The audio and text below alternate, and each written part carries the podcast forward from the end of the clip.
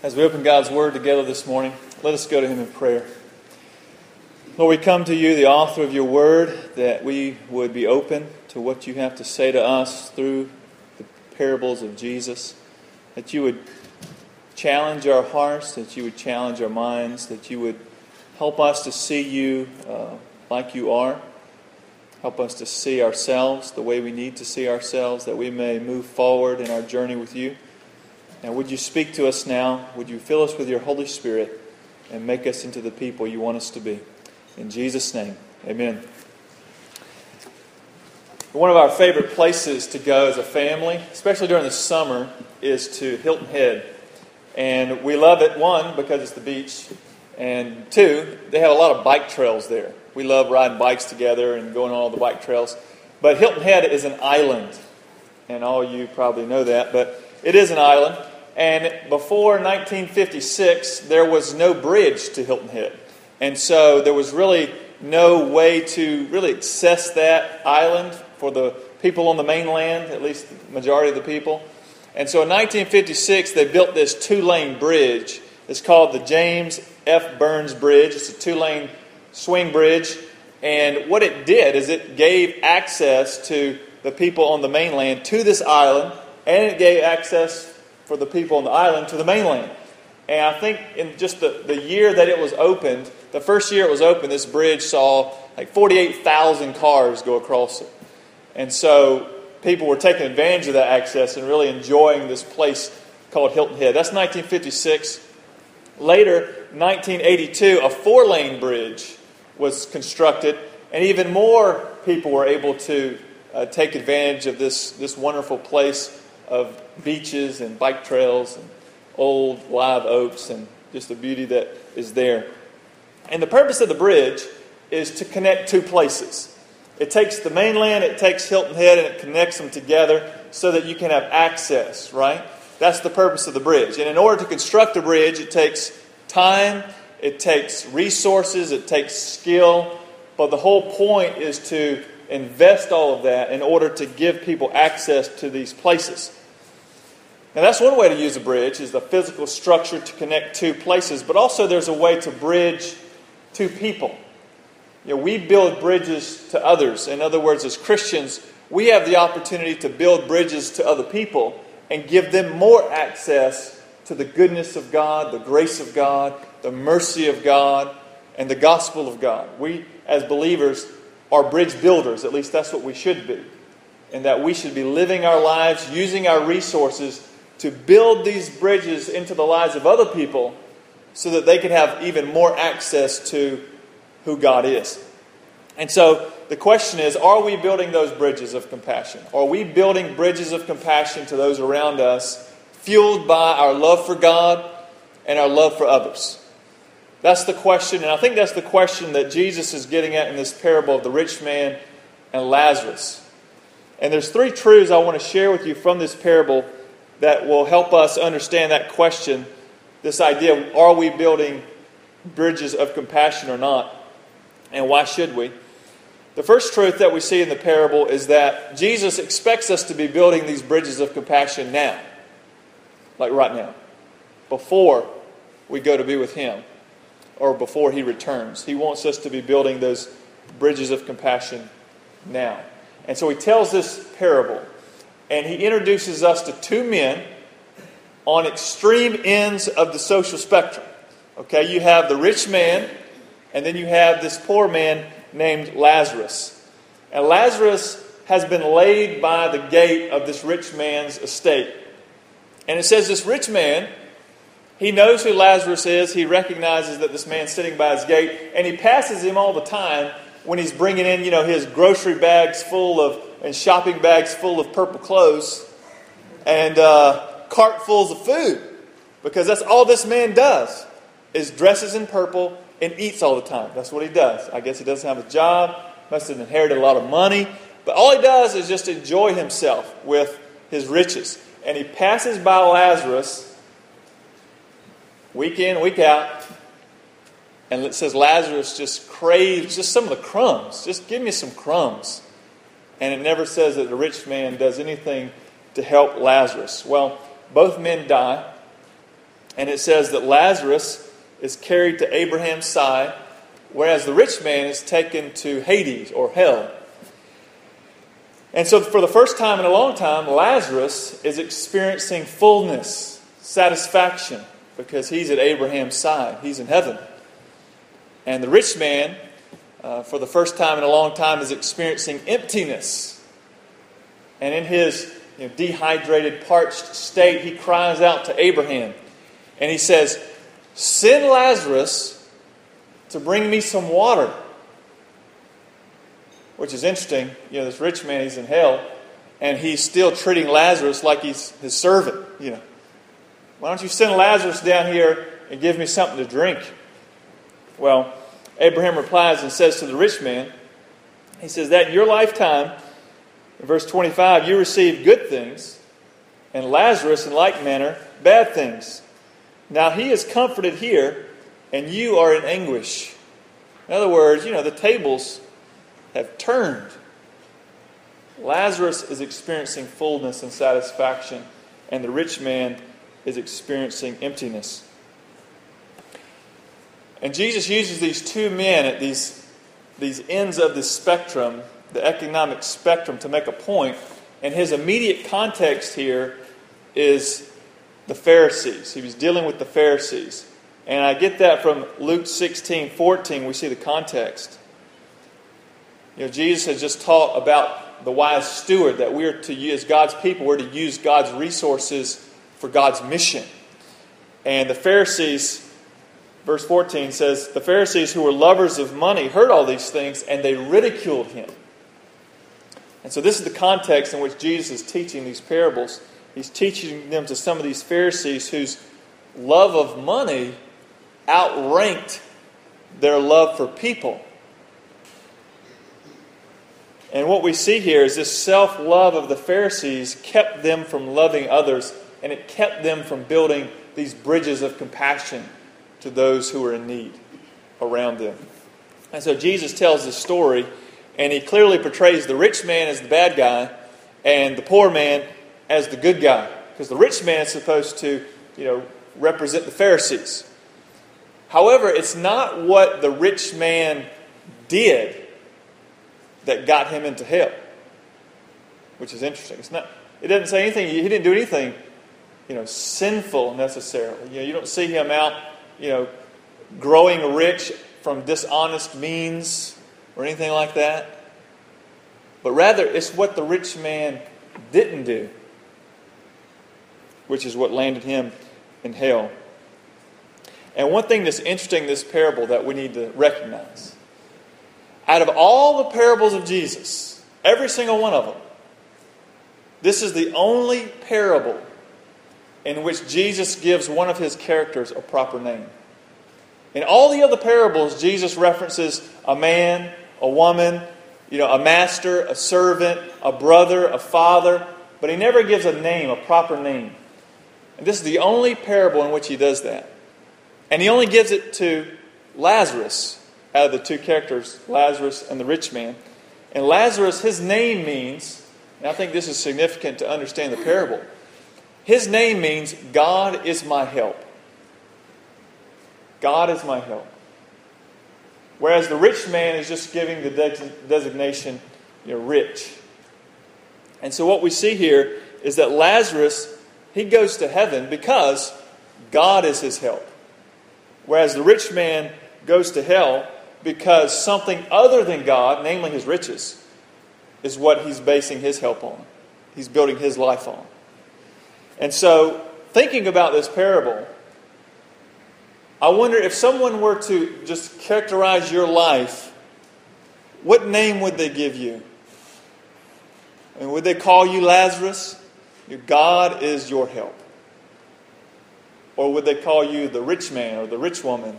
or the athletic man, or the athletic woman, or the industrious woman, or the organized man, or the political man, you know, or the powerful woman.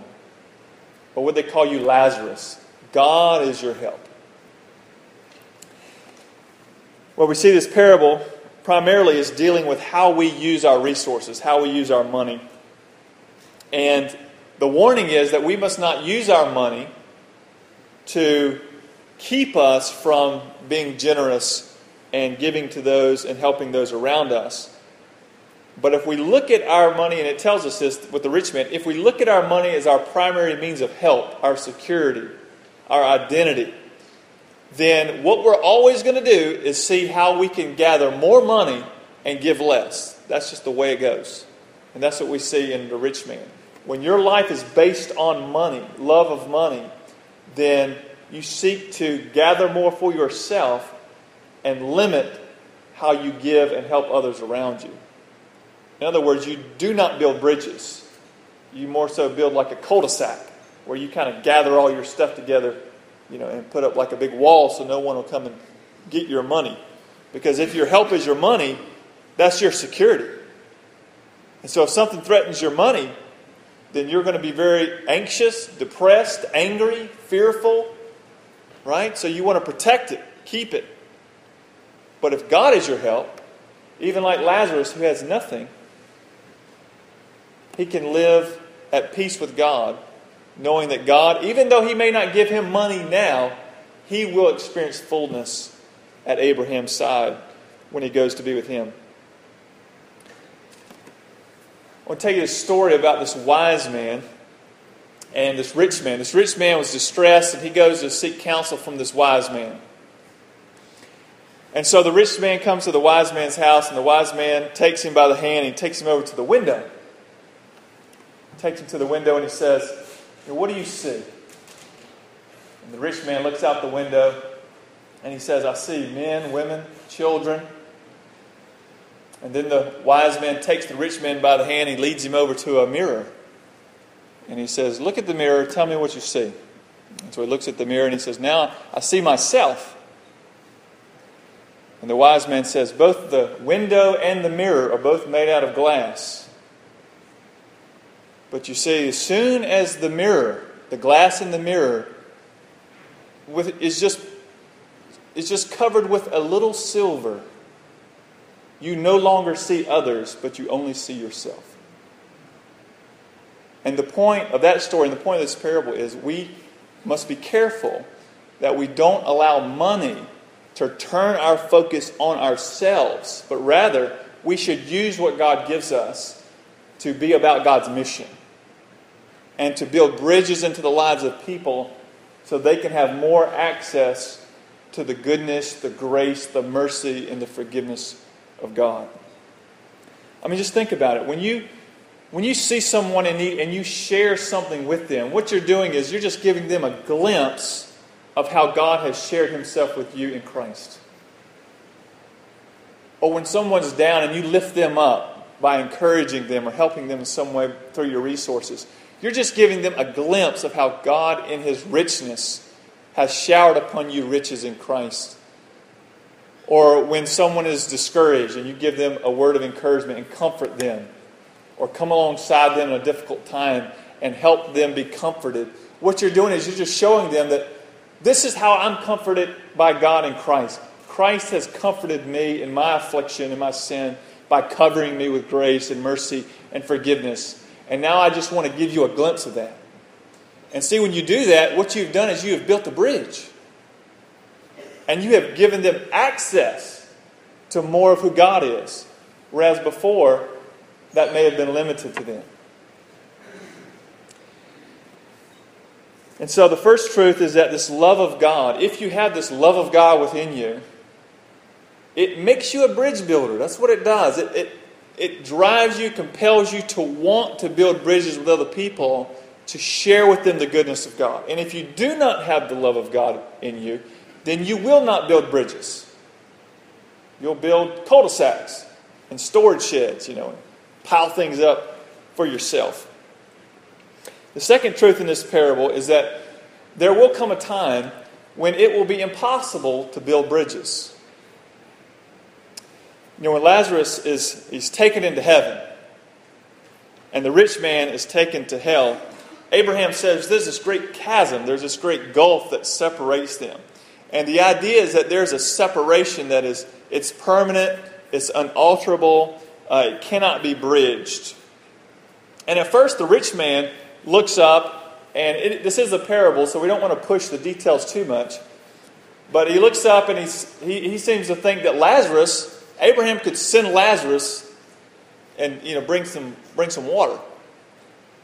He has that thinking. You know, send Lazarus, you know, I'm, I'm parched, I'm in anguish here, bring me some water to cool my tongue. And then Abraham replies in verse 26, and he says this He says, Between us and you, a great chasm has been fixed, in order that those who would pass from here to you may not be able, and none may cross from there to us. See, there's this great chasm that is unbridgeable. There, there's no bridge that can connect these two realities and allow people to cross. And so the main point here is that where you spend eternity, you know, where you spend life after death is determined by this life before death. And what we do with God now will determine what God does with us then. And so, this rich man, at first in his life, in this life now, he thought, I'm a child of Abraham. I'm in the covenant community. You know, surely my eternal life with God is secured. But listen to what John the Baptist says to some of the religious leaders in Matthew 3 7 through 10. John says, but John Matthew records, but when he saw, meaning John the Baptist, when John the Baptist saw many of the Pharisees and Sadducees coming to his baptism, he said to them, You brood of vipers, who warned you to flee from the wrath to come? Bear fruit in keeping with repentance. And do not presume to say to yourselves, We have Abraham as our father. For I tell you, God is able from these stones to raise up children for Abraham. Even now the axe is laid to the root of the trees. Every tree, therefore, that does not bear good fruit is cut down and thrown into the fire. See, the rich man thought, well, I'm a child of Abraham. You know, I come from the ancestry of Abraham. Therefore, my eternal life is secure. I can live however I want. And John says, no. God can raise up children for Abraham out of these stones. You don't presume just because you have some type of heritage that you're right with God. And what we see here is that the rich man presumed upon God's grace. He presumed upon what makes someone right with God. He assumed that his bloodline to Abraham secured his eternal destiny with God. And in fact, he was wrong. And John tells us, John the Baptist says, that we must you know, bear fruit in keeping with repentance. In other words, saving faith produces good works. You know, saving faith in Christ makes you more like Christ. So, saving faith in Christ makes you a bridge builder. It makes you a conduit for the grace and mercy and love of God. Right? Listen to James chapter 2, verses 14 through 17. James writes, What good is it, my brothers, if someone says he has faith but does not have works? Can that faith save him? If a brother or sister is poorly clothed, lacking in daily food, Lazarus, and one of you says to him, Go in peace, be warmed and filled, without giving him the things, things needed for the body, what good is that? So also, faith by itself, if it does not have works, is dead. See, if God is your help, if your faith is in Christ, then that faith will produce mercy and compassion. It can't help but not. I mean, that's just what it will do. That's what will happen if you have saving faith. But the rich man demonstrated no mercy, right? He demonstrated no mercy to Lazarus, and therefore leads us to believe he had no faith. And if he has no faith, then there is no salvation. And let me be clear it's not the demonstration of mercy that saves you, it's faith in Christ that saves you. But if you have faith in Christ, you will demonstrate mercy. that's what you will do. Just like if you are an apple tree, you will produce apples, right? If you are a Christian, you will be Christ like. That's just what happens. And if you don't show mercy and compassion, then you need to evaluate yourself and say, Do I have saving faith? Is the love of God residing in me? Have I experienced His grace? And so the question is are we building bridges of compassion? You know, are we living for Christ or are we living for ourselves? And I want to encourage you, you look, look for ways to build those bridges. Open your eyes, look around you, look for ways to give people more access to who God is. Let's not assume they know. Let's not assume they know. Let's build those bridges so that they can come to know God better and perhaps place their faith in Christ. The third truth I want to share with you from this parable is that God, God has built the bridge. The rich man makes one final request of Abraham. He says in verse 27 Then I beg you, Father, send him, meaning Lazarus, again, you know, Lazarus, the good servant, send Lazarus, since he can't give me a drink of water, send him to my father's house, for I have five brothers, so that he may warn them, lest they also come into this place of torment. Now, at first, that sounds compassionate, right? He cares for his brothers. He doesn't want his brothers to end up in hell. That's understandable. But think, think about this a little bit more. What he's, what he's saying, I think what he's saying here as well is see, if I would have just had more information, I would have repented and helped Lazarus. See, if God would have done something more miraculous in my life, if He would have given me more information, more of a sign, then I would have repented. So if you would just send Lazarus back, I bet you my brothers will repent and they won't end up where I am. And look what Abraham says to him. Verse 31 If they do not hear Moses and the prophets, neither will they be convinced if someone should rise from the dead.